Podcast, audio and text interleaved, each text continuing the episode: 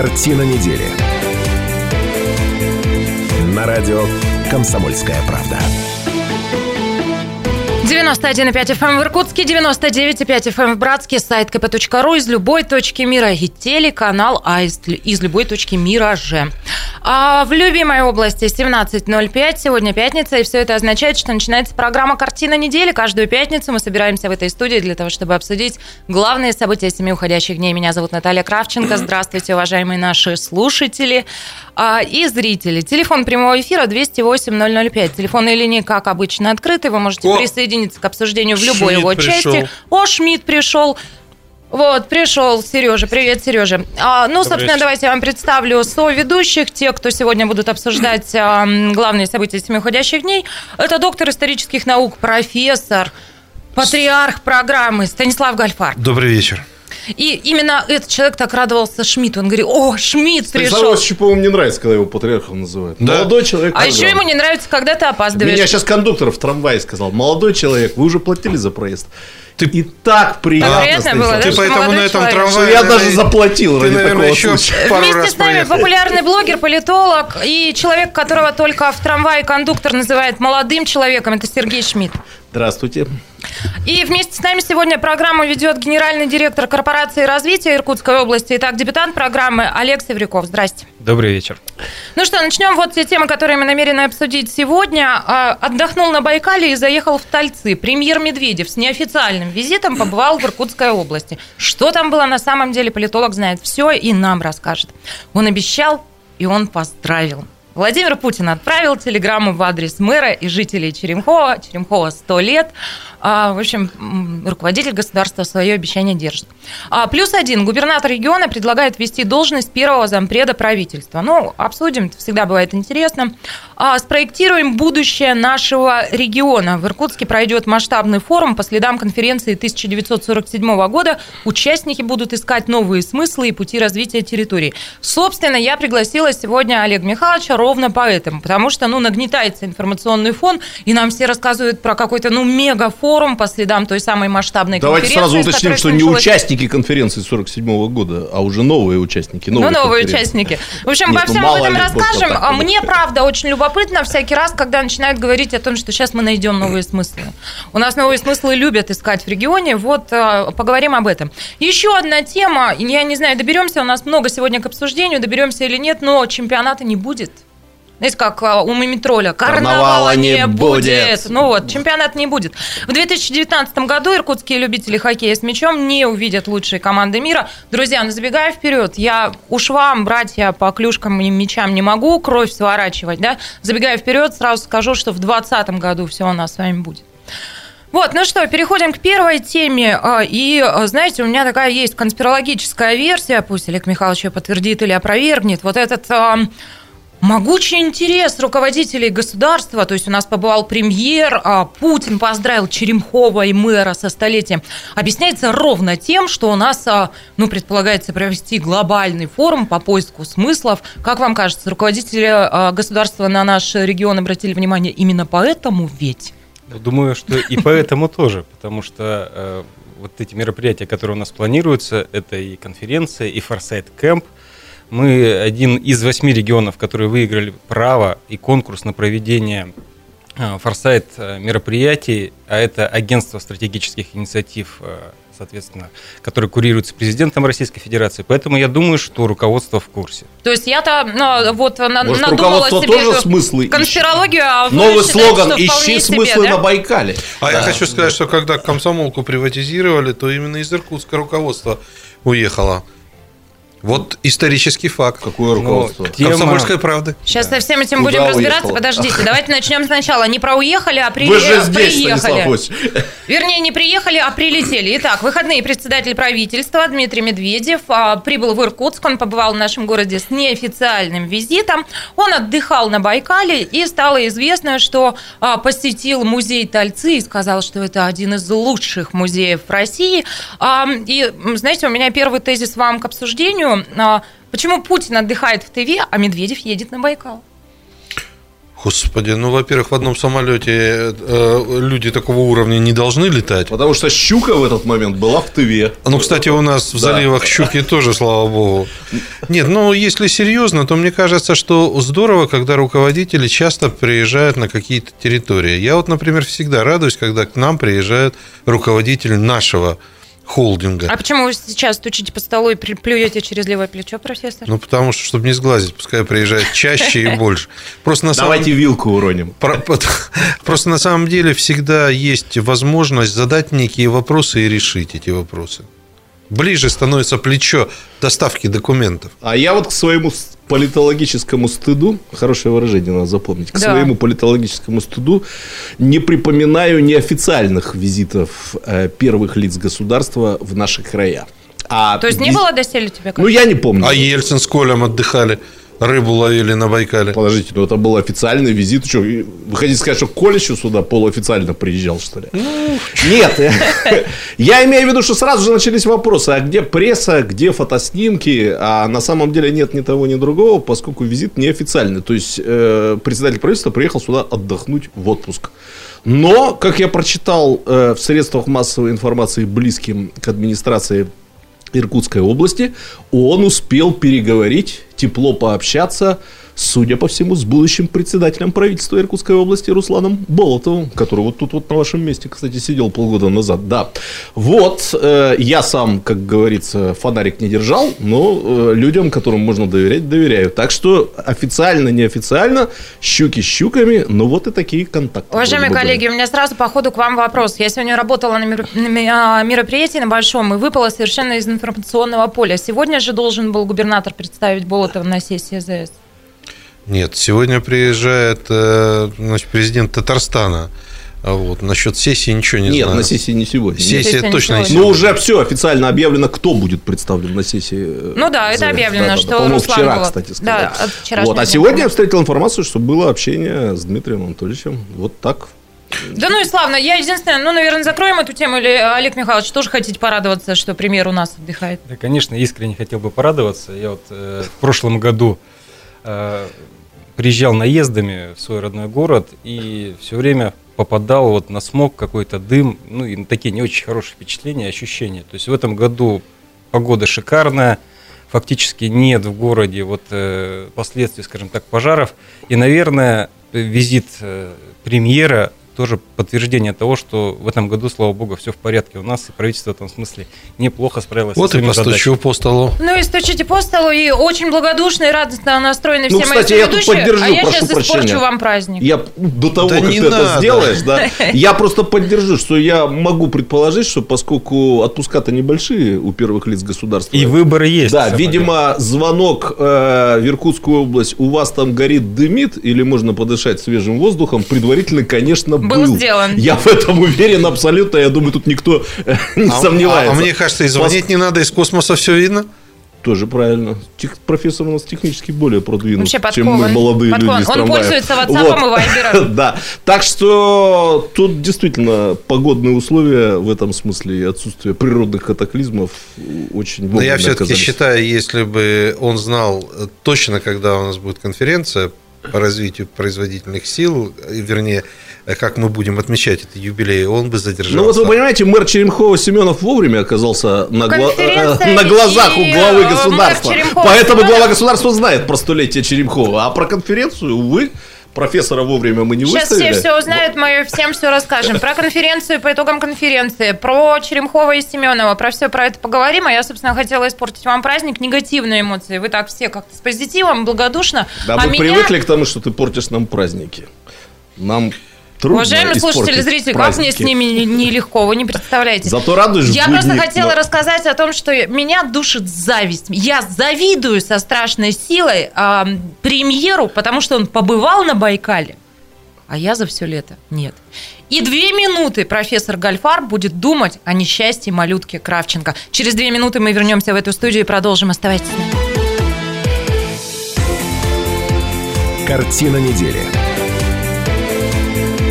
на радио «Комсомольская правда». Картина недели. На радио «Комсомольская правда».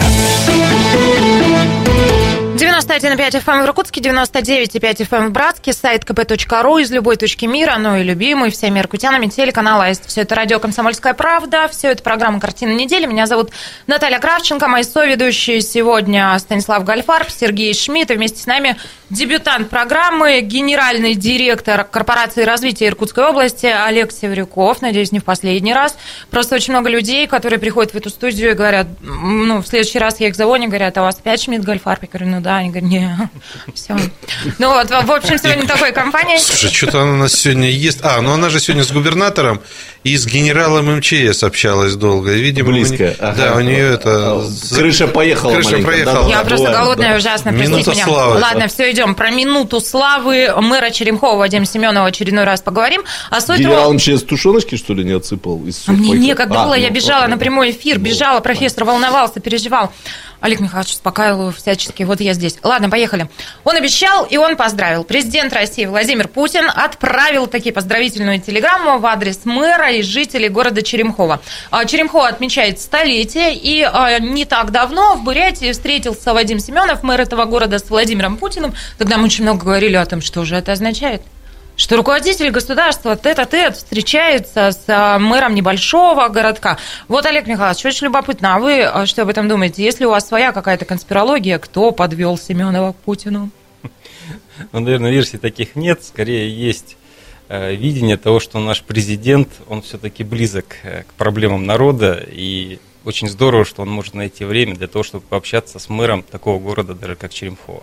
Вот они и пообщались. А вот я вспоминаю в 1894 да. году, когда mm-hmm. приехал наследник цесаревич Николай и сюда. И вручали ему цветы. Помню, еще да. случай был, да. Так, всем молчать. Да. Так вот, он общался и представителями купечества, и с представителями городской думы. Так что я считаю, это в традициях российской истории пообщаться с мэром маленького городка. Кстати, в Иркутске в то время было всего порядка 70 тысяч населения, чуть-чуть Это была больше. историческая Думал при этом он, небось, о Матильде Шишинской. Нет, вот тогда да. не думал. Ну и, и еще у меня такая, знаете, ремарка небольшая для тех, кто нас впервые, может быть, слышит или видит. Дело в том, что профессор Гальфарба скрывается под личиной профессора Гальфарба. На самом деле он Дункан Маклауд. И все эти вещи я помню при Порт-Артуре. Ну, как бы, да, имейте в виду. Он Станислав такой... Ильич, у меня Ладно, идея родилась. Слушай. Давайте, как настоящие историки, фальсифицируем письмо цесаревича Николая Матильде из Иркутска. Да легко. А? Легко. Ну, Нам посидеть полчаса. Написано. Давайте все-таки не про письмо, И переворот а про телеграмму. науки. Давайте я вам немножко расскажу о том, что мэр эм, Вадим Семенов очень был огорчен, и некоторые агентства давали даже, оценивали так его эмоцию, взбешен тем, что эта телеграмма попала в социальные сети. А, ну, зная нрав Семенова, я думаю, что он действительно был взбешен, но затем позже а, в интервью и Тартас он сказал о том, что, ну да, я был немножко огорчен. Сменил гнев на ними сменил гнев на милость, сообщалось о том, что он там будет служебные проверки устраивать. Он сказал, нет, не буду устраивать проверки, кто все-таки выложил эту а, телеграмму в сеть раньше времени, ну, просто немножко огорчен, что сюрприз для горожан не получился. Ну, я думаю, что вот резонанс-то какой, все увидели скан этой телеграммы, ее фотографию. А, ну что, черемховцев поздравим, а смотрят и там, да, и дальше пойдем. Да поздравляем, конечно. Поздравляем. Да, там, по-моему, празднование в самом разгаре, судя по фотографиям, которые появляются в этих нехороших социальных сетях. Я хочу сказать, где что появилось поздравление вышел Путина. второй да. номер журнала «Краеведа», где очень много материалов про Черемхова, так что мы к юбилею этого славного города еще и мы историческую, э, так сказать, материалистику отправили. Да. Но давайте поговорим тоже об истории. Дело в том, что проходила масштабная конференция в 1947 году, и 70-летию этой конференции сейчас посвятят большое событие, огромный форум. Мне прислали программу этого форума, там действительно ну, просто десятки секций, я не знаю, порядка 300 человек, по-моему, будут работать на этом форуме, и все эти люди будут искать новые смыслы. Дело в том, что на той самой конференции 1947 года а, было, был принят ряд решений, которые, ну, просто революцию сотворили в развитии нашей территории, и лучшие умы региона сегодня задумались, когда прошло 70 лет, а, что надо бы проанализировать то, что происходило тогда, и подумать о том, что делать дальше. Все, микрофон уступаю старшим товарищам, они лучше меня все об этом знают. Расскажите, что это будет, и у меня ну, давайте, наверное, с вас начнем, действительно, Олег Михайлович. Вы проводите это мероприятие. Правда надеетесь, что и сегодня можно найти некие смыслы новые, которые вот столь же революционный эффект для развития региона могут иметь? Безусловно, тем более, что и задача, опять-таки, нашим президентом поставлена формирование образа будущего да, и страны, и, соответственно, региона нашего. Поэтому здесь вот акцент делается на конференцию 1947 года, но это одно из событий. И только один день э, нашего форума посвящен, соответственно, данному мероприятию. Форум называется «Байкальский регион. Э, достижения прошлого. Образы будущего. 1947-2047». Поэтому и структурирован таким образом, что в первый день мы действительно э, рассматриваем те и подводим некие итоги того образа будущего, который был сформирован в 1947 году в отношении нашего региона. Не секрет, что практически все ведущие предприятия, отрасли, которые сложились сегодня в регионе, это а, развитие тех идей, тех задач, тех планов, которые были сформированы 70 лет назад. И задача данного форума, с одной стороны, а, показать, в том числе и молодежи, что мы в состоянии, и наша страна, и наши земляки, реализовывать э, глобальные задачи, цели по развитию региона. А с другой стороны, все-таки во второй день мы планируем посмотреть немного в будущее, ну, на 30 лет вперед пока что, и э, определить э, основные приоритеты развития уже в новом технологическом укладе, в новой экономике. И там действительно очень обширное событие у нас предусмотрены, много экспертов и федеральных. Я бы вот хотел еще раз акцентировать внимание на втором дне – где будут фактически проведены круглые столы по всем ключевым направлениям развития а, страны, которые уже э, отработаны в рамках национальной технологической инициативы и, соответственно, на наш взгляд, предопределят будущее региона. И задача в данном случае корпорации развития – это вот те ростки новой экономики, их поддержать, на этой конференции показать, что они есть в нашем регионе – и, соответственно, помочь им реализовать себя здесь. Вы меня простите, пожалуйста, простите мне мой скепсис или вредность, как угодно это назовите, но у меня есть такое ощущение, что... Просто а, плохой характер. Просто плохой характер, да. А, у меня есть такое ощущение, что нередко вот всевозможные форумы, круглые столы, где вырабатывают какие-то стратегии развития и так далее, да, все, все эти решения, они уходят как вода в песок. А, ну, я не знаю, а, чаще всего, наверное, подобное говоря, говорили про БЭФ, Байкальский экономический форум, да, когда должны быть какие-то прорывы, вот форум прошел, все утихло. Вот что бы вы мне ответили на а этот мой скепсис? А можно я попробую вначале начать? А потом... Да, как угодно, пожалуйста. пожалуйста. Я с удовольствием отвечу. Да, а, вот смотрите, какая забавная штука. Все-таки э, мы люди, там, зверушки в глазах э, остальных, но мы люди... Хорошее Чего? начало, кстати. И, и у нас... Многообещающее. И у... Новые смыслы найдены. Да, и у нас есть свои технологии выработки решений. К сожалению, или к счастью, наиболее эффективным э, способом выработки решений является общение. Э, представьте себе 47 год, только что кончилась война. Сибирь. Нету никаких братсков, нету никаких усольев, нету никаких саянсков, ничего нету. Вот голая пустыня. Ну, не голая пустыня есть там, Острог Братский, город. Не город, а деревня. Ну уж Острог. А он назывался Братский Острог, так и назывался. Или деревня Братск. А, только что война с Японией закончилась. То есть тут тоже все достаточно сложно. И э, держава, которая начинает искать для себя новый смысл, за счет чего прирастать? Кушать мало, промышленность разрушена после войны, что делать?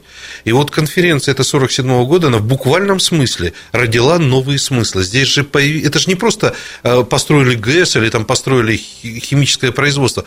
Тут была выработана, реально выработана новая модель устройства государства – я не ошибся. Ну, Станиславович, я все-таки одну поправочку э, сделаю. Как мне кажется, тогда со смыслом было сразу все понятно. Тогда не смыслы искали, а решения. Мне кажется, это Так опять же, как вещи. говорит профессор, а смысл тогда был... не было ничего, и была необходимость создать все. Какая необходимость... А смысл был тогда один, как мне кажется. По итогам Второй мировой войны стало ясно, что в случае нового конфликта военного с Западом, то есть э, перехода холодной войны в горячую стадию, не дай бог, э, надо постараться избежать вот этой вот истории, когда вся наша индустрия сосредоточена сосредоточена в европейской ну, части да. России. Я только маленькую поправочку. Олег, я, может быть, вы позволите Нет. на мой вопрос все-таки, Олег Михайлович, а ответить? Я только одну фразу хочу сказать. Было несколько вариантов. А, хотели строить в Казахстане, mm. хотели строить в других частях, в том числе и в Восточной Сибири. А вот это важный момент. Поэтому да, это да, важный момент. Да, я согласен.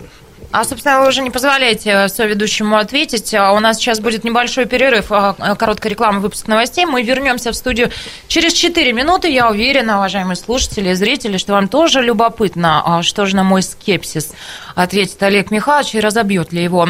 Все это будем обсуждать и дальше. Через 4 минуты мы продолжим. Картина недели. На радио «Комсомольская правда». Картина недели. На радио «Комсомольская правда». 91,5 FM в Иркутске, 99,5 FM в Братске, сайт kp.ru из любой точки мира и телекомпания «Аист». Все это «Комсомольская правда», все это программа «Картина недели». В любимом городе 17.32 мы продолжаем. Меня зовут Наталья Кравченко, мои соведущие, доктор исторических наук, профессор Станислав Гальфарб. Добрый вечер. Политолог, популярный блогер Сергей Шмидт. Здравствуйте. Дебютант программы, генеральный директор корпорации развития Иркутской области Олег Севрюков. Добрый вечер. И этой компанией мы сегодня обсуждаем главные события семи уходящих дней, но... Мы же вот договорились говорить в любимых городах. В любимых городах. Братчане не обижались. И в любимой области. Топчане, да, в любимом. А, сейчас мы обсуждаем такую тему, которая, в общем, не то чтобы это событие уходящей недели, но это предстоящее большое громкое событие. Поскольку как-то очень много об этом говорится, то я решила эту тему взять. Взять и поразбираться, потому что, в отличие от Станислава Иосифовича Гальфарба, я не помню, а, что происходило на той самой конференции 1947 года, когда был принят ряд революционных решений, после которых скачкообразно взялась развиваться Иркутская область. И вот лучшие умы со всей России из региона соберутся в э, Иркутской области вновь. 70 а, лет прошло с той самой конференции, и уверяют организаторы, что они уж точно там отыщут какие-то новые смыслы, и область наша в галоп просто понесется опять вот к развитию, к светлому будущему. И в предыдущей части программы я Олег Михайловича спросила, а, не уйдет ли решение вот этих а, а, обсуждения, решения, вынесенные на этих площадках, вот как вода в песок, а, и чем, ну, и Олег Михайлович мне сказал, что нет, не уйдет, и сейчас вот меня разбедит, чем подпитывается ваш оптимизм в этом смысле? Да, безусловно, мы учли опыт предыдущих событий такого рода, как Байкальский экономический форум, поэтому на самом деле событий будет два. Вот э, в это время с 5 по 7 сентября, а потом с 7 по 10. Как раз с 7 по 10 будет второе событие в развитии уже нашего форума. Это Байкальский форсайт кэмп. Это уже больше 200 человек с региона соберутся молодых ребят, экспертов. Camp это camp, что? Camp это camp. На, а, camp. на берегу, думал, на берегу Малого моря будет проведено масштабное мероприятие под эгидой Агентства стратегических инициатив. Я об этом говорил. Ну, профессор, люди наш... на Байкал поедут. Конечно. Регион, один из восьми регионов в стране получил право проведения такого форсайта. А форсайт – это взгляд в будущее. А, именно на Байкале, соответственно, на Малом море. И как раз задача уже этого мероприятия, вот те идеи, те направления развития, которые будут сформулированы экспертным сообществом в рамках соответственно, форума «Байкальский регион. Достижения прошлого. Образа будущего», э, соответственно, проработать и реализовать уже в дальнейшем в такой в командной работе, потому что там порядка 12 команд выделено уже на сегодня сформированы группы, есть в интернете сайт соответствующий, и задача за эти 4 дня – Э, опять-таки уточнить этот образ будущего, разработать, э, соответственно, разработать дорожные карты, то есть как мы из 2017 попадем в этот 2030-47 год, и, соответственно, определить лидеров, команды, которые эти проекты будут реализовывать. Отлично. Вот еще один вопрос. Простите меня, да, у меня скверный характер, он не улучшился за эти 10 минут. А деньги-то на все на это? Откуда? Хороший вопрос. Я, собственно, не про кемп, я не про мероприятие, а про то, чтобы воплотить те самые идеи, которые будут генерировать лучшие умы страны. Не хватает вот тебе они... Кравченко полета. Да не хватает мне полета. Я приземленная, да, я телец да. с двумя ногами на земле стою. Вот да. они все придумали, генерировали, решения какие-то свои вывели. Все говорят, отлично, вот она дорожная карта, давайте это будем воплощать. А где деньги, как говорит профессор Ну, слушайте, э, я сейчас... Э, У профессора. У профессора, судя по всему. У корпорации развития. Да, ну... А, деньги есть. Да. Ну, во-первых, э, я бы так, не с корпорации развития начал. Это задача-то государства. Вот что будет через 10 лет? Вот, наверное, Хрущев, который ставил вот эти вот наши многоэтажки, а, он и, духом не помышлял, что будет какая-то слово реновация. реновация. Но ведь тогда Хрущев решил проблему с жильем. Она реально была в целом решена. Ну, конечно, было много семей, которые не могли получить квартиры. Вы понимаете, э, без будущего, невозможно, без проектирования будущего невозможно государству обходиться. Деньги-то существуют. Я более того вам скажу, денег много, но их просто невозможно на что попало тратить. Вот в чем задача. Найти проекты, которые будут нам помогать жить. Может быть, это будет продолжение китайского шелкового пути, и они со своим стратегическим поездом на подвесной дороге будут мчаться через Иркутскую область. А может быть, это будет хаб, действительно, аэропорт. А может быть, это будет зона, куда будут корейцы... Хаб – это с буквой «Б» на конце, а не «П». Да, не «П». Нет, У ну, нас вообще буквы «П» не По-разному можно услышать это слово, особенно когда про деньги. Тут ведь проблема какая? Э, Все должно за что-то цепляться. Развитие архитектуры, оно же не просто так идет, например. Это группы изучают, придумывают, появляются стили. То же самое в науке. Посмотрите, на факультете сервиса и рекламы Иркутского госуниверситета существует мощнейшее направление робототехники. Слушайте, если бы мне кто-то сказал, что гуманитарное направление вдруг займется робототехникой, я бы похохотал. Историки сегодня проектируют социальное будущее. Да, профессора скоро не нужны будут, я тоже считаю. Конечно. Да, вкалывают да, роботы, а не профессор. Да, будут. Поэтому я считаю, что на самом деле есть еще одна такая забавная история. Деньги появляются тогда и там, где в них есть потребность. Вот они просто так не хотят идти. Что-то со мной это правило ваше не работает. И не только с тобой. А что, выглядишь ты хорошо? Ну, ты гольфарма работаешь. Сереж, подключайся. Олег Николаевич, я позволю себе задать один вопрос. Он как бы формально будет выглядеть как вопрос в стиле Наташи Кравченко. Но только в отличие от нее я буду задавать этот вопрос вот с полной симпатией э, к надвигающимся событиям. Я думаю, все присутствующие за столом, даже малютка Наташа, должны помнить, что 11 лет назад у нас уже был один форсайт – Страшно сказать, ваш покорный слуга. То есть я в 2006 году давал интервью про Форсайт, которое вышло с заголовком «Место Форсайта в мусорном ведре». И я до сих пор как бы немножко хвастаюсь тем, что прогноз мой, в общем-то, оправдался. Там он в конечном итоге и оказался.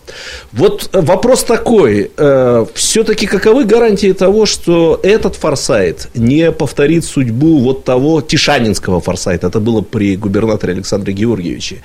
И вот мне просто просто интересно, э, какие-то документы, материалы вот той работы десятилетней давности, они остались, они как-то будут задействованы вот на мероприятиях, которые появятся в сентябре? Безусловно, этот опыт, он использован, и часть экспертов, которые рабо- принимали участие в Форсайте 2006 года. Да, 6 да, 11 я не ошибся. Да. да, э, соответственно, они задействованы сегодня в наших мероприятиях. Более того, даже изданы книги, и, соответственно, все это доступно в интернете.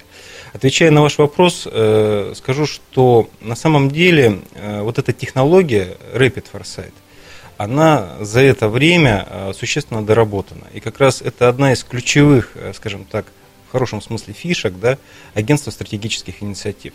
Э, Форсайт мероприятия данным агентством на федеральном уровне проводятся, по-моему, с 2013 года.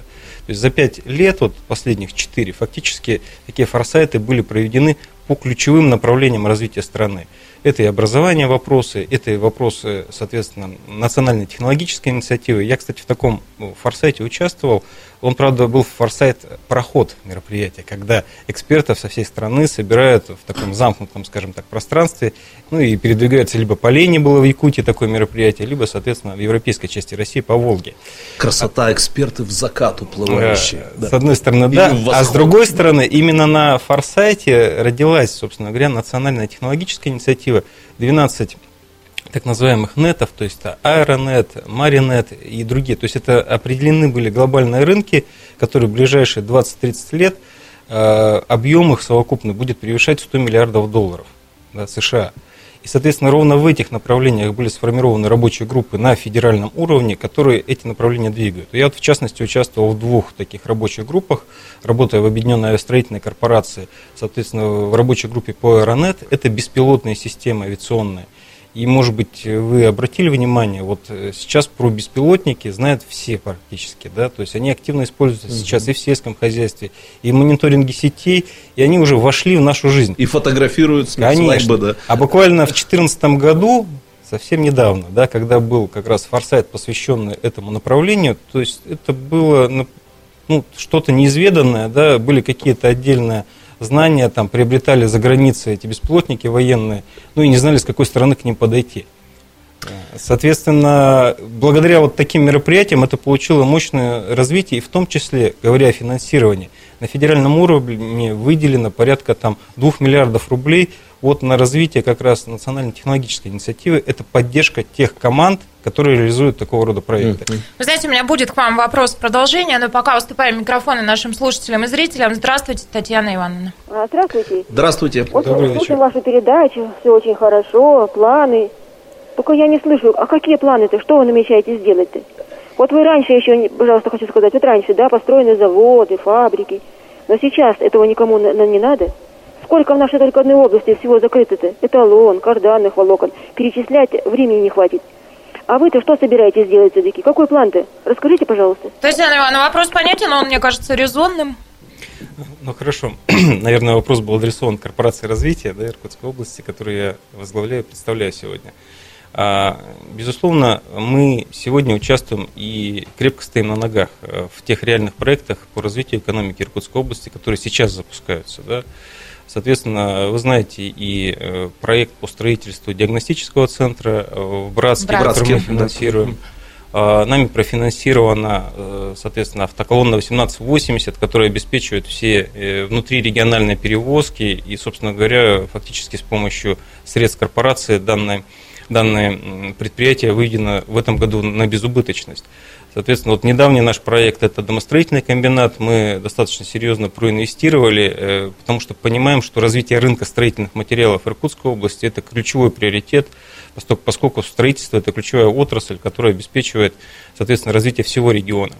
И в работе достаточно много сегодня проектов. Но вы правильно сказали, что многие заводы э, закрыты. Да? И это как раз одна из задач и проблем, которую э, мы будем рассматривать на а, этих мероприятиях, потому что грядет э, смена технологического уклада. И сейчас экономика Иркутской области, соответственно, костяк ее составляют предприятия, которые были задуманы и спроектированы, нужно честно об этом сказать, в 1947 году. А грядет, соответственно, очень серьезное изменение. И те направления развития в области искусственного интеллекта, робототехника, вы абсолютно верно сказали, да? большие данные, все знают про майнинг, который активно в Иркутской области развивается в той же самой, да? А, образование будущего. Все эти вопросы и все эти, как я их назвал, ростки, скажем так, новой экономики, наша задача поддержать и развить в рамках э, Иркутской области. Слушай, вот точно у меня еще к вам будут вопросы по этой теме. А значит, вернемся. Сейчас у меня объявление. Мы выходим на большую перемену. У нас сейчас перерыв 20 минут. После мы возвращаемся в эфир. А зрители Аиста к нам присоединятся в 18.15. Сейчас посмотрят дневные новости. Ну и так, у радиоприемников а, ждем вас в 8.05. Большая перемена. Через 20 минут мы продолжим. Картина недели на радио «Комсомольская правда». Картина недели. На радио «Комсомольская правда». 91,5 FM эм в Иркутске, 99,5 FM эм в Братске, сайт kp.ru из любой точки мира, там идет и видео трансляция, там нас можно смотреть. Здравствуйте еще раз, уважаемые наши слушатели и зрители. А, мы вышли из большой перемены, меня зовут Наталья Кравченко. А мои соведущие сегодня в любимых городах, сейчас меня поправит опять Шмидт, 18.05, стартуем, вторая часть программы «Картина недели». Давай мои говорить в середине земли. Да, вот в середине такое-то время. Класс! Да, 18.05 в середине земли. И все, все сразу будут понимать, а Братск, о чем речь. Ну, Братск нормально? Ну, конечно. Ну, ну конечно. Любимый Иркутск же. Не-не-не, я считаю середина земли. Тогда уж давайте так. Середина земли между Братском и Иркутском. Да, просто в середине земли всем понятно, о, о, о, Там Иркутске, а нас Братске слушают. Так, все, стоп. В общем, а сегодня Шмидт и Гольфарб остаются на продленку, и мы будем думать новое приветствие для ведущей. Ну, собственно, Гольфарб – это доктор исторических наук, профессор Станислав Ощ. Здрасте. А Шмидт – это популярный блогер, политолог Сергей Федорович. Здравствуйте. А дебютант программы, единственный человек, который ведет себя прилично в этой студии, генеральный директор корпорации развития Иркутской области Олег Сверяков. Добрый вечер. В этой части программы, а, ну, в этом части проанонсирую темы, да, плюс один, губернатор региона предлагает вести должность первого зампреда правительства. А чемпионата не будет в 2019 году, иркутские любители хоккея с мячом не увидят лучшей команды мира, к нам не приедут. Ну и продолжим мы, пожалуй, вот еще а, как такую тему «Спроектируем будущее нашего региона». В Иркутске пройдет масштабный форум по следам конференции 47 года, и участники будут искать новые смыслы. Обещает нам Олег Михайлович, что непременно область а, пустится в галоп, скачкообразно начнет развиваться после тех решений, которые выработают участники этого форума. У меня остались вопросы, поэтому к этой теме мы еще вернемся. Ну а пока давайте поговорим про плюс один. А, ну и так, губернатор Иркутской области а, Сергей Левченко намерен ввести пост первого зампреда правительства. Ну и тут же, разумеется, взялись считать, во сколько это казни обойдется. Дело в том, что а, соответствующий документ опубликован в системе мониторинга «Электронный парламент». Ну, в общем, цифры я вам сейчас приведу, а сначала у меня к вам вот какой вопрос. Как вам кажется, почему появилась необходимость вводить дополнительную должность зампреда правительства? Означает ли это, что руководитель региона засомневался сомневался, что с уходом Александра Битарова один человек, а мы предполагаем, что это будет Руслан Болотов. Да, а, уже будет... что предполагать? А, ну, законодательное ну, собрание должно еще, да, да, да. Ну, вроде а, проблем не будет. Губернатор да. обозначил кандидатуру, uh-huh. но еще должна процедура пройти. Как вам кажется, усиляет а, губернатор таким образом а, позицию премьера будущего? Что, я должен? Ну, пожалуйста. Тут вообще никто никому ничего не должен, тут все по желанию. Я Давайте. специально, я провокационный вопрос Ой, задал. какой вы провокатор. Да, обычно всегда велят мне первым отвечать на такие вопросы. Кто-нибудь, давайте, давайте уже, давайте патриарх да. сейчас Но... выступит. Патриарх, И мы поставим точки. Какие-то византийские штучки. Значит, ну смотрите, у Ножикова было несколько заместителей я так экстраполирую. И первым заместителем был э, Владимир Яковенко, фигура могучая, противоречивая. Противоречивая. Э, вот. Э, но не о нем сегодня речь, мы помним о нем.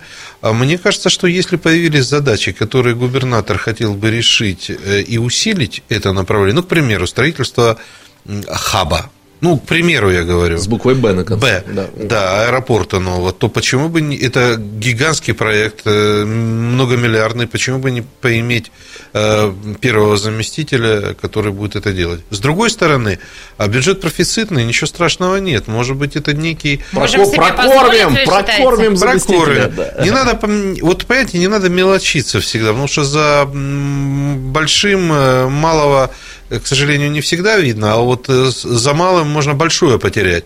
А может быть, э, первый зам э, разгрузит в том числе и руководителя первого, потому что область гигантская, территория большая. Угу.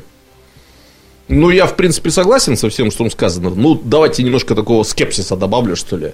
Все-таки, э, ну, принято относиться с некоторым скепсисом, не только с Кравченковским, но и просто с, э, исходя из здравого смысла. Иркутский характер да, диктует нам. К умножению начальства, скажем так. Да. Вообще, в целом, к умножению э, бюрократии, а к умножению таких высоких должностных постов, так тем более. Но административные реформы, они все таковы, что надо смотреть, как они будут работать.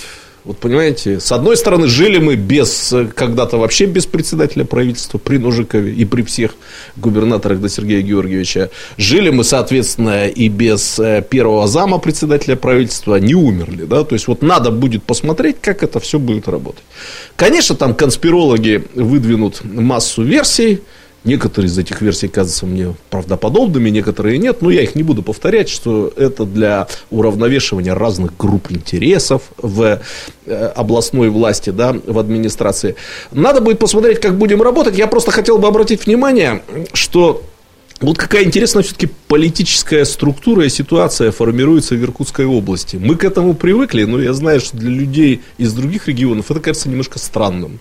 Губернатор коммунист – первый секретарь обкома КПРФ предлагает в качестве Эм, в качестве председателя правительства члена какой партии? Единая Россия. Руслан Болотов, э, единорос, по-моему, с 15-летним стажем. Да? Вот, посмотрим, кто по партийной принадлежности будет его заместитель. Тут вот у нас да, э, формируется такой небезынтересный межпартийный симбиоз, согласитесь, да, который, наверное, является, ну, чем-то вроде такой вот лейкопластыря такого э, на наших бесконечных внутренних раздорах и противоречиях. Так что, как любая административная реформа, я предлагаю ее оценивать не по замыслу, а по результату. Можно поговорить о том, когда будет ясен этот результат. Через год, я думаю, будет ясен. А я думаю, что будет ясно гораздо раньше, поскольку Через грядут, полгода. Поскольку грядут выборы. Слушайте, а, вот. а по каким критериям вы собираетесь Сейчас. оценивать эффективность и правильность этого подожди, решения? Подожди. А эффективность и правильность решения оценивается по тому, какое направление человек возглавит. Вот почему-то мне кажется, что первый зам может возглавить и предстоящие, всю, всю работу по предстоящим выборам. То есть э, это очень важный момент. Еще больше запутается тогда политическая ситуация в Иркутской области. Ну, в любом случае, мне кажется, что тут больше компромиссов. Это, мне кажется, здесь нету. Я не политолог, поэтому все рассматриваю через как бы призму своего видения. Мне кажется, что здесь речь не идет об том, чтобы уравновесить какие-то политические интересы разных группировок. Все-таки э, вижу, что делает э, губернатор. Все-таки усиляют Болотова помощника. Да нет, но это может быть совершенно другие вопросы, которые не Болотов решает. Распределяет полномочия, например. Mm. Да, да. Разделяет полномочия. Может быть, это внутренняя политика будет, как вот есть Я-то вот как политики. политолог кое-что э, выскажу с абсолютной уверенностью. Уж простите мне эту уверенность, хотя обычно я стараюсь говорить на языке предположений, чтобы не облажаться лишний раз, поскольку политологи постоянно лажаются. Да, конечно конечно. Все-таки наша, скажем так, политическая культура, традиция устроена таким образом, что за все, что будет происходить в области, будет отвечать губернатор. Ну, Ответственность будет возлагаться за него такие вот мы. Сколько там этих председателей правительства с замами не наумножай, не наплоди, все равно все будет падать на губернатора. как, как в стране на президента, команда, выигрывает как тренер. в городе на мэра. Да, совершенно верно. Поэтому, поэтому, ну, как-то, если кто-то рассчитывает на то, что губернатору удастся разделить часть ответственности со своими подчиненными, этого не будет. У нас такая страна, что у нас ответственность не делится, она у нас концентрируется. Депутаты программы программы кто не даст микрофон сегодня? Я только хочу сказать, что за все, что происходит э, в Иркутской комсомольской правде, да, ответственность вот Кравченко. несет Кравченко. Да, да, да, вот. да. А профессор ни при чем. А вот в области и в городе наоборот. Да. Ну, я присоединюсь к позиции Станислава Иосифовича. На мой взгляд, вот надо будет судить действительно по тем вопросам об этом решении, которые будут возложены на первого зама. А, я со своей, скажем так, колокольни, да, как корпорации развития Иркутской области, считаю, что как раз вот эта повестка стратегии развития и вообще развития, она должна быть сконцентрирована и, наверное, как-то выделена в системе управления. Потому что, безусловно, много текущих вопросов. А, даже вот у нас э, вот за этот период там 500 входящих документов, из них там проектов 30, 32, с которыми Михаил, мы должна вас перебить, потому что должны мы выйти сейчас из эфира, но а, завершая эту тему, лишь скажу, что в пояснительной записке подчеркивается, что новую должность планируется ввести для повышения эффективности ТТТ. При этом учреждение нового поста не потребует дополнительных расходов из бюджета, потому что будет грохнута какая вот предыдущая должность, которая, видимо, себя не оправдала. Все, все выдохнули, две минуты отдыхаем, через две минуты возвращаемся в студию. Картина недели. На радио «Комсомольская правда». Картина недели. На радио «Комсомольская правда». 91,5 FM эм в Иркутске, 99,5 FM эм в Братске, сайт kp.ру из любой точки мира и телекомпания Айс. Зрители Айста вновь с нами. Здравствуйте, все наши уважаемые слушатели и зрители в любимых наших городах, в любимом регионе 18-17. И а, вновь мы все вместе, да, уже все собрались наши слушатели и зрители. Мы продолжаем. Это программа «Картина недели». Меня зовут Наталья Кравченко. Мои соведущие сегодня доктор исторических наук, профессор Станислав Гальфар. Здравствуйте. Патриарх программы. Так. Ведущий рубрики, я помню, еще случай был. Последний выговор. Все, опять сегодня меня уволить? Что вы каждую программу увольняете? А потом, знаешь, в четверг я приболею, а мне профессор звонит и говорит, Кравченко, что в пятницу была. Ну, вот так. А в пятницу увольняет опять. Наташа зарабатывала себе на жизнь выходными пособиями. Популярный блогер, политолог, человек, который только что подсказал мне гениальный ход, и я этим воспользуюсь. Сергей Шмидт. Здравствуйте. А, дебютант программы, генеральный директор корпорации развития Иркутской области Олег Севрюков. Добрый вечер. А, есть у нас а, вопрос как раз вот по теме, а, которую Олег Михайлович в этой программе нам освещает, и мы об этом обязательно поговорим. Вот что это за тема. Спроектируем будущее нашего региона. В Иркутске пройдет масштабный форум под следам конференции 1947 года. Участники будут искать новые смыслы и пути развития территории. Ну и затем поговорим про нерадостное для нас с вами, братья и сестры, по клюшкам и мячам. Чемпионата не будет в 2019 году. Наш город не примет чемпионат мира по бенди, по хоккею с мячом. А в чем причина? Попробуем разобраться. Но есть у меня сразу, ну, не могу вам соль на рану сыпать. Но, впрочем, болельщики тоже уже об этом знают. Вроде в 20-м проведем. Обещают. Ну, вот что мы наметили к обсуждению. Телефон прямого эфира 208-005. Пожалуйста, присоединяйтесь. Мы в прямом эфире. Ну и поехали, в общем, опять на тему конференции.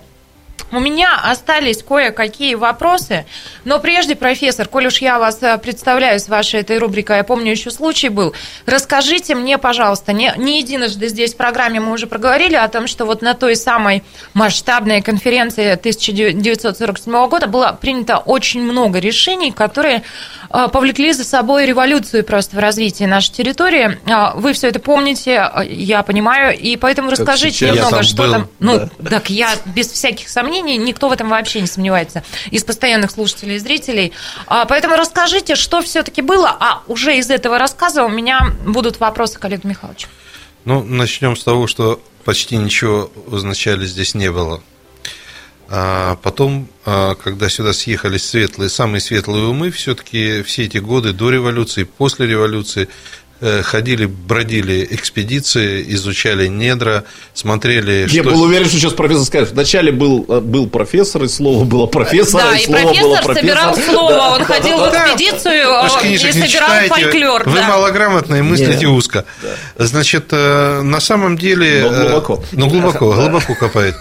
А, значит, на самом деле было понятно, что здесь огромные залежи значит, полезных ископаемых, перечислять не буду, что здесь тайга, что здесь есть прекрасные э, места, где можно получить дешевую электроэнергию. А раз дешевая электроэнергия, то она сразу следом за собой тянет алюминий.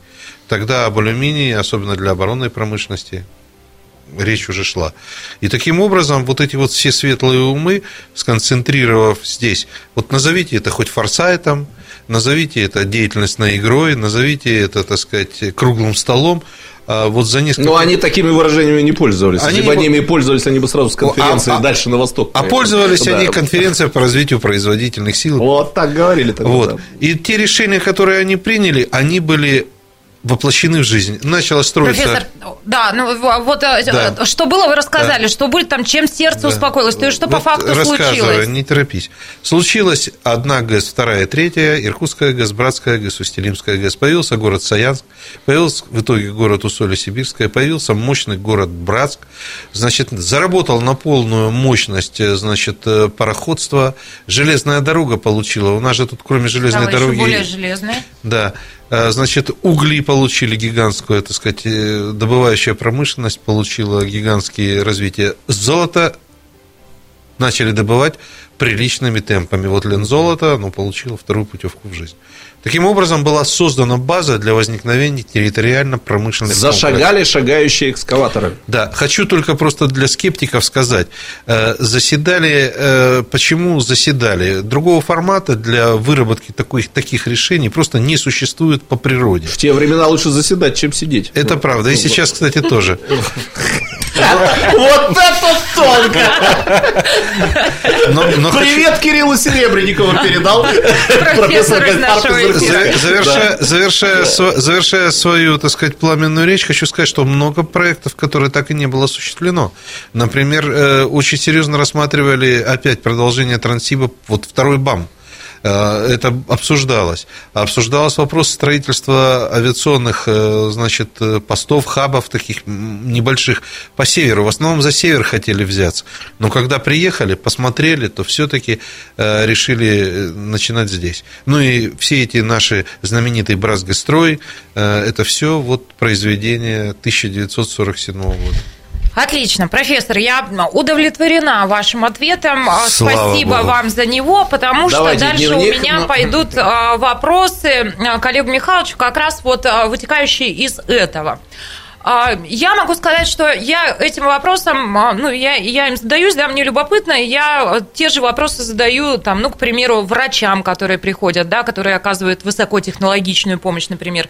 Что хочу сказать. Вот а, вы, Олег Михайлович, нам рассказывали, что кто-то в 2014 году мог ли подумать про беспилотники, а теперь они бороздят а, просторы. А, у меня в чем, собственно, вопрос? Вот а, то, о чем рассказывает профессор. Когда не было ничего, тогда была, наверное, возможность скачкообразно что-то делать, развивать, революционировать, прорываться.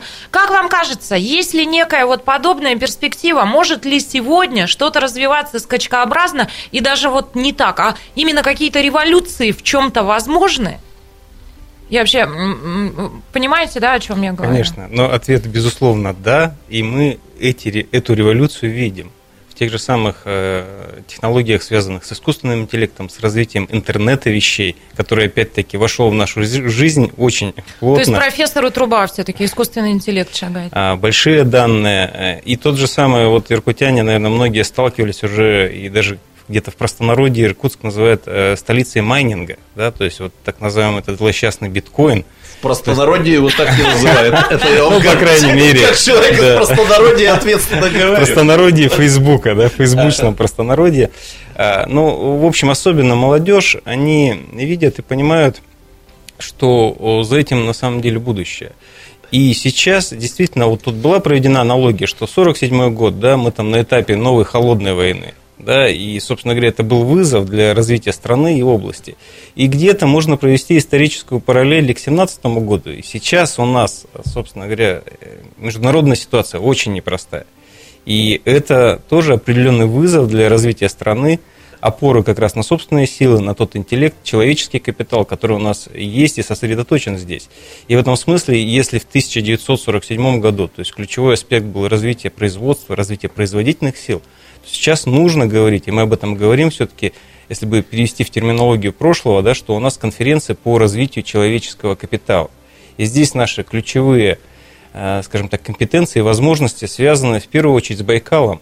И одна из задач – это выработка такого взаимоотношения да, человека и природы, человека и Байкала, и трансляция этого в будущее, чтобы здесь было комфортно жить людям и человеку. И молодые люди, которым сейчас 25-30 лет, они видели себя здесь, в этом образе будущего.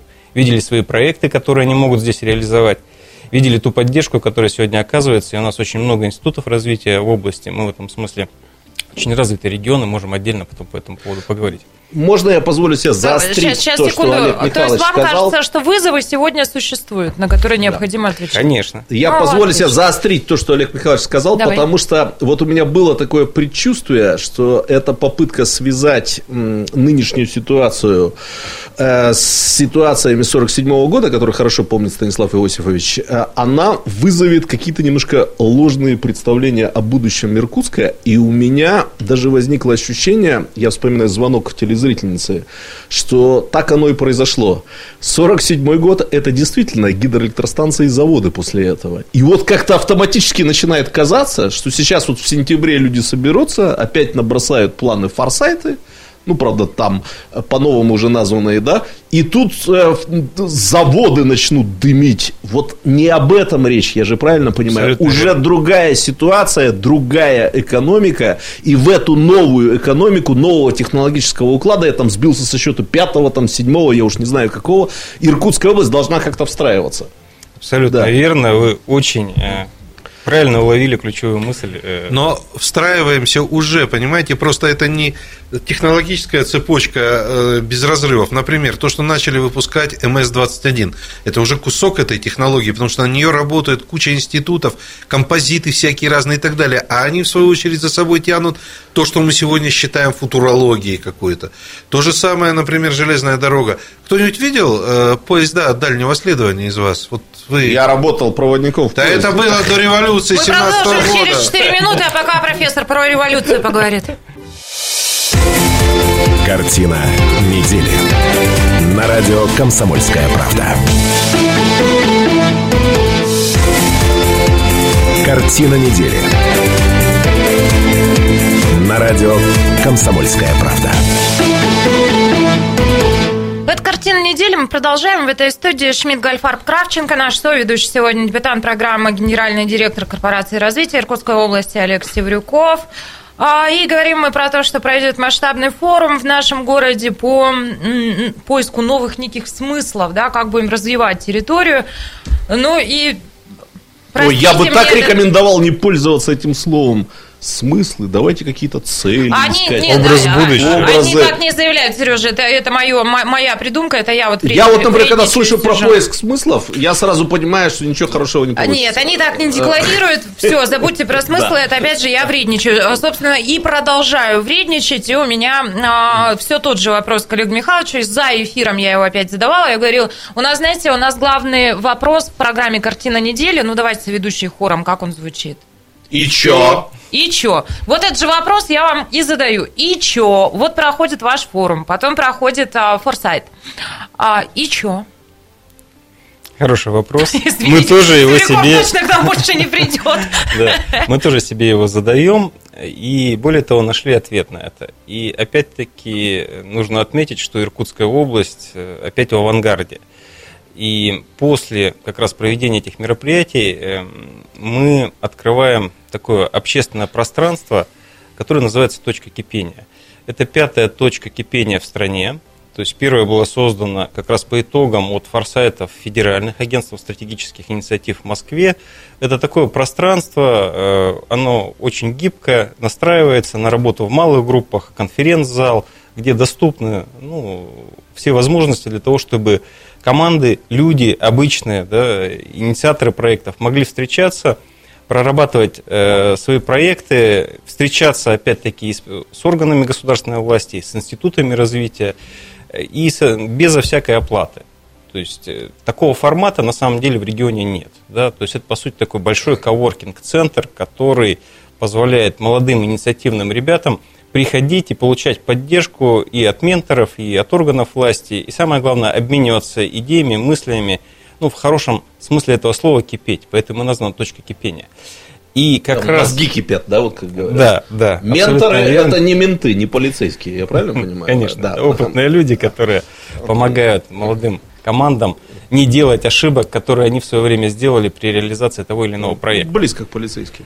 И такой формат у нас запланирован и уже вот принято на днях решение Совета директоров корпорации развития Иркутской области, где мы из чистой прибыли корпорации профинансируем а, создание такой точки кипения. Будет торжественное открытие с, э, с приглашением, уже подтвердили у нас и э, руководство агентства стратегических инициатив. Это запланировано где-то на конец сентября, начало октября.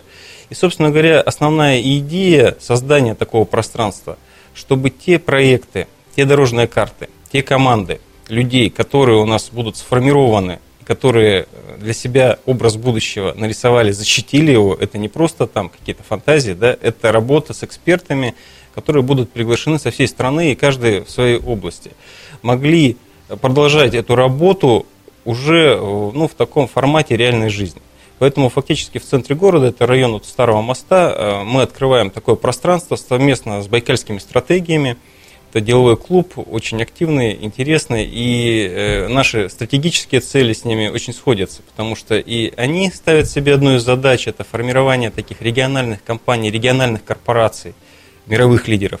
И мы для себя видим точно такую же задачу, как корпорация развития Иркутской области, с тем, чтобы у нас здесь, э, в нашем регионе, такие проекты запускались, реализовывались, ну и более того, даже и не уезжали отсюда. Вот, например, недавний проект, наверное, были не- несколько репортажей даже на ТВ. Это 3D-принтер по строительству, по печати домов. Ну, Профессор любит Да. 3D технологии. Эпискорп компания сегодня, они, ну, к сожалению, переехали в Москву, я знаю, взаимодействуют даже с Арабскими Эмира- Эмиратами, и там есть большие заказы на печать этих домов, уже сотнями исчисляются.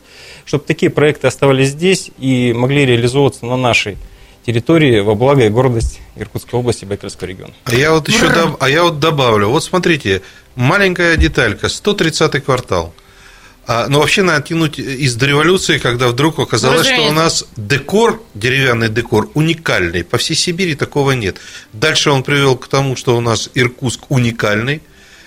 Дальше 130-й квартал. Это мы говорим 130-й квартал, а вся Россия сейчас, этот опыт изучив, начинает создавать подобные зоны. А дальше у нас понеслись уже иркутские кварталы. Понимаете, вот э, к сожалению, люди, которые живут сегодня, они не могут э, увидеть эти изменения я, сегодня. Я этот человек, потому что я сейчас слушаю вас обоих, понимаю, что я впадаю в некий транс. То есть я вот это все слушаю, слушаю, постепенно, постепенно от меня э, начинает ускользать смысл. Поэтому, профессор, позвольте, э, я Олег Севрюкова бы еще пригласила в студию, потому что, ну, потому что я хочу все это потрогать и понять, что это такое на самом деле. Да. Ну, по итогам сентябрьских событий, я думаю, сам Нужно раньше, мы вас приглашаем на наше мероприятие. Потрогай меня, господи. Чтобы что? А потом потрогаешь, потренируйся, а потом потрогаешь Севрюкова. Я думаю, что не стоит ждать сентября. Мы вас приглашаем э, на наше мероприятие. Это рука судьбы была. Конечно. И, во-первых, осветить, э, соответственно, достойно. А во-вторых, и непосредственно поучаствовать а в нашем проекте. во-вторых, для того, чтобы все-таки дойти до сути. Потому что, ну... Я тебе сейчас э, торжественно обещаю, что если Ищенко найдет для тебя командировку, то мы тебя отправим на форсайт на Байкал. Ты же не была на Байкале? Этим летом нет, но вообще это ваша давняя мечта, а, наконец, от меня избавиться хотя бы Слушайте, на время. Поэтому а, я езжу Отличное название для мыса. Мыс Форсайт на Байкале. Мыс Форсайт, да, и, красиво. И Кравченко там Я, знаете, долгое да, время... У меня... лето прошло. У меня долгое время Форсайт ассоциировался со знаменитым произведением э, сага ну, о Форсайте. Видите, вы книжки читаете, нет. а мы-то не читаем, а, поэтому ну, Я только было хотела проблем. сказать, что вы не один такой. Ну да, мы же не читаем. Ладно. Я просто должен сказать, что вот э, люди моего года рождения, 71-го, они могут у родителей своих спросить. Нас мамы выкармливали под сагу о форсайтах, которую тогда показывали. Какая-то бесконечная, там 24 серии было, это был абсолютный рекорд для советского телевидения, английский фильм. Вот нас всех в 71 году под форсайт и так что мы любим форсайт. Да, да, да. Дальше-то пойдем? Идем. Давайте. Слушатели, зрители присоединяются, пишут, э, Антон Ставров пишет, мой любимый вопрос прозвучал. И чё? Ну да, действительно, этим вопросом мы задаемся. Ладно, пойдем дальше. Немножко времени остается. Нерадостная новость для сибирских любителей бенди. Чемпионат мира по хоккею с мячом 2019 года а, перенесли из Иркутска. И причем мне, знаете, нравится эта формулировка в другой город. Не сообщается, что это за город, говорится лишь о том, что это в Швеции. А, по достигнутой договоренности с правительством Иркутской области и Федерацией хоккея с мячом Иркутской области мировой форум в столице Приангария состоится позднее. А, глава Федерации хоккея с мячом а, в нашем регионе Владимир Матиенко, вот что он рассказал. Примерно с мая месяца неоднократно обращался к нам президент Федерации хоккея с мячом и российской, и международной Борис Скрынник с просьбой, чтобы мы рассмотрели вопрос о переносе э, первенства мира 2019 года из Иркутска в шведский город, а мы взяли э, дату другую. Первая причина – это э, то, что шведы еще тогда, когда определялся Иркутск на первенство мира 2019 года, изъявляли дикое желание о том, чтобы отдали первенство 2019 года им, поскольку в одном из шведских городов будет отмечаться в 2019 году столетие Бенди. Это первая причина, почему мы пошли навстречу. Вторая причина – это то, что опять подряд получается несколько годов первенства мира в России а не в других э, странах. И третья причина, которая тоже является одной из основных, то, что мы, естественно, к 2019 году никоим образом не успеваем построить тот стадион, который мы планируем строить, и который губернатор Иркутской области Сергей Георгиевич Левченко очень серьезно намерен сделать. 2020 даже год – это срок очень напряженный, даже если мы начнем строить вот с начала 2018 года. Я сегодня утром встречался с губернатором, мы еще раз проговорили все вопросы. С участием встречи была министра спорта Резника. И губернатор очень серьезно настроен на то, чтобы мы навалились и общими усилиями к 2020 году построили крытый стадион. Вот, наверное, три основных причины. Неоднократно об этом просил Скринник. Я два раза на эту тему разговаривал с Сергеем Георгиевичем Левченко. Сергей Георгиевич Левченко сказал, что раз просят, тем более у нас ситуация такова, что мы не, успеваем к 2019 году, давай пойдем навстречу. Такое согласие с нашей стороны было получено еще месяц назад в Международной Федерации хоккея с мячом. И вот вчера оно реализовалось. Кто-нибудь что-нибудь понял? Мы так часто задали вопрос, и чё, что теперь э, хоккей с мячом не Нет. слышится как хоккей, хоккей с мячом. Да. А, я вообще во всей этой истории, когда начал так, ну, просто как любитель разбираться, так ничего и не понял.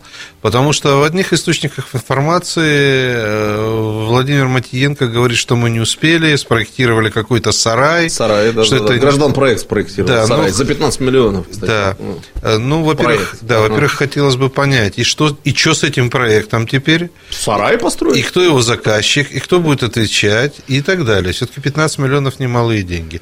И вообще, кто виноват? Ну, ну, точно. Город, область, э, Матиенко. Город-то при чем? Так я и хочу понять, кто виноват. Вообще это не в стилистике э, Владимира Александровича, значит, критиковать областную власть, но тем не менее здесь получается так, что... Ну, да, я от себя сейчас, добавлю знаете, следующее. Я еще все-таки понять не могу, а почему не Федерация Российская, ни, никто не сообщает название этого города в Швеции. Еще не придумали, кому там сто лет, да, и кому мы подарили чемпионат. Там сейчас, названия сейчас городов такие, что не сразу выговоришь, может быть, из-за этого. А, то есть, ну, Это не Финляндия, не конечно, да? но тоже сложновато. Вот, ну, я что хочу сказать. Коллеги, вы меня поймите правильно, быть иркутянином, это значит быть скептиком согласитесь. Если ты не скептик, значит ты как не Как в случае со Шмидтом да. это называется скептиком, а как в случае с Кравченко да, это, это называется дурной характер. Дурной характер. Да. Отлично. Вот. это может быть и есть как бы женское и мужское в образе иркутянина. Значит, одно и то же по-мужски скептик и дурной характер. Давайте ближе к теме. Вот, я просто хочу сказать следующее. Как старый проверенный скептик старой закалки. То, что Если этот стадион построят к 2020 году, вовремя. Вообще, если его построят, если его построят вовремя, и самое главное, если его построят без скандалов, это будет чудо. Вот, ну, надо верить в чудо. Почему бы нам не верить в чудо? А еще надо верить в традиции. Да? Мечтать Но надо... такого у нас обычно не бывает. Мечтать надо мечтать детям орлиного племени. Да-да-да, такого у нас обычно не, не бывает. Поэтому я все-таки думаю, ну, пусть шведы проведут этот, э, э, значит, чемпионат. В конце концов, найдут, если у них не лет... будет этих чемпионатов, они станут играть только в шайбу, и мы вообще останемся единственной страной в мире, в которой более или менее умеет нормально играть в хоккей с мячом. Шведы нас как-то поддерживают в этом русском русском хоккее. Пусть проведут а, второй, третий а чемпионат, а лишь бы они не бросали эти А у нас мячи. в 2020 году никаких выборов случайно нет. А вот Случайно есть. версии Случайно мы подумаем. Есть. А что, кого выбирать? На сегодня это все, уважаемые наши слушатели и зрители. А мы заканчиваем программу. Славного, теплого вам вечера пятницы и хороших выходных. До свидания. Картина недели. На радио «Комсомольская правда».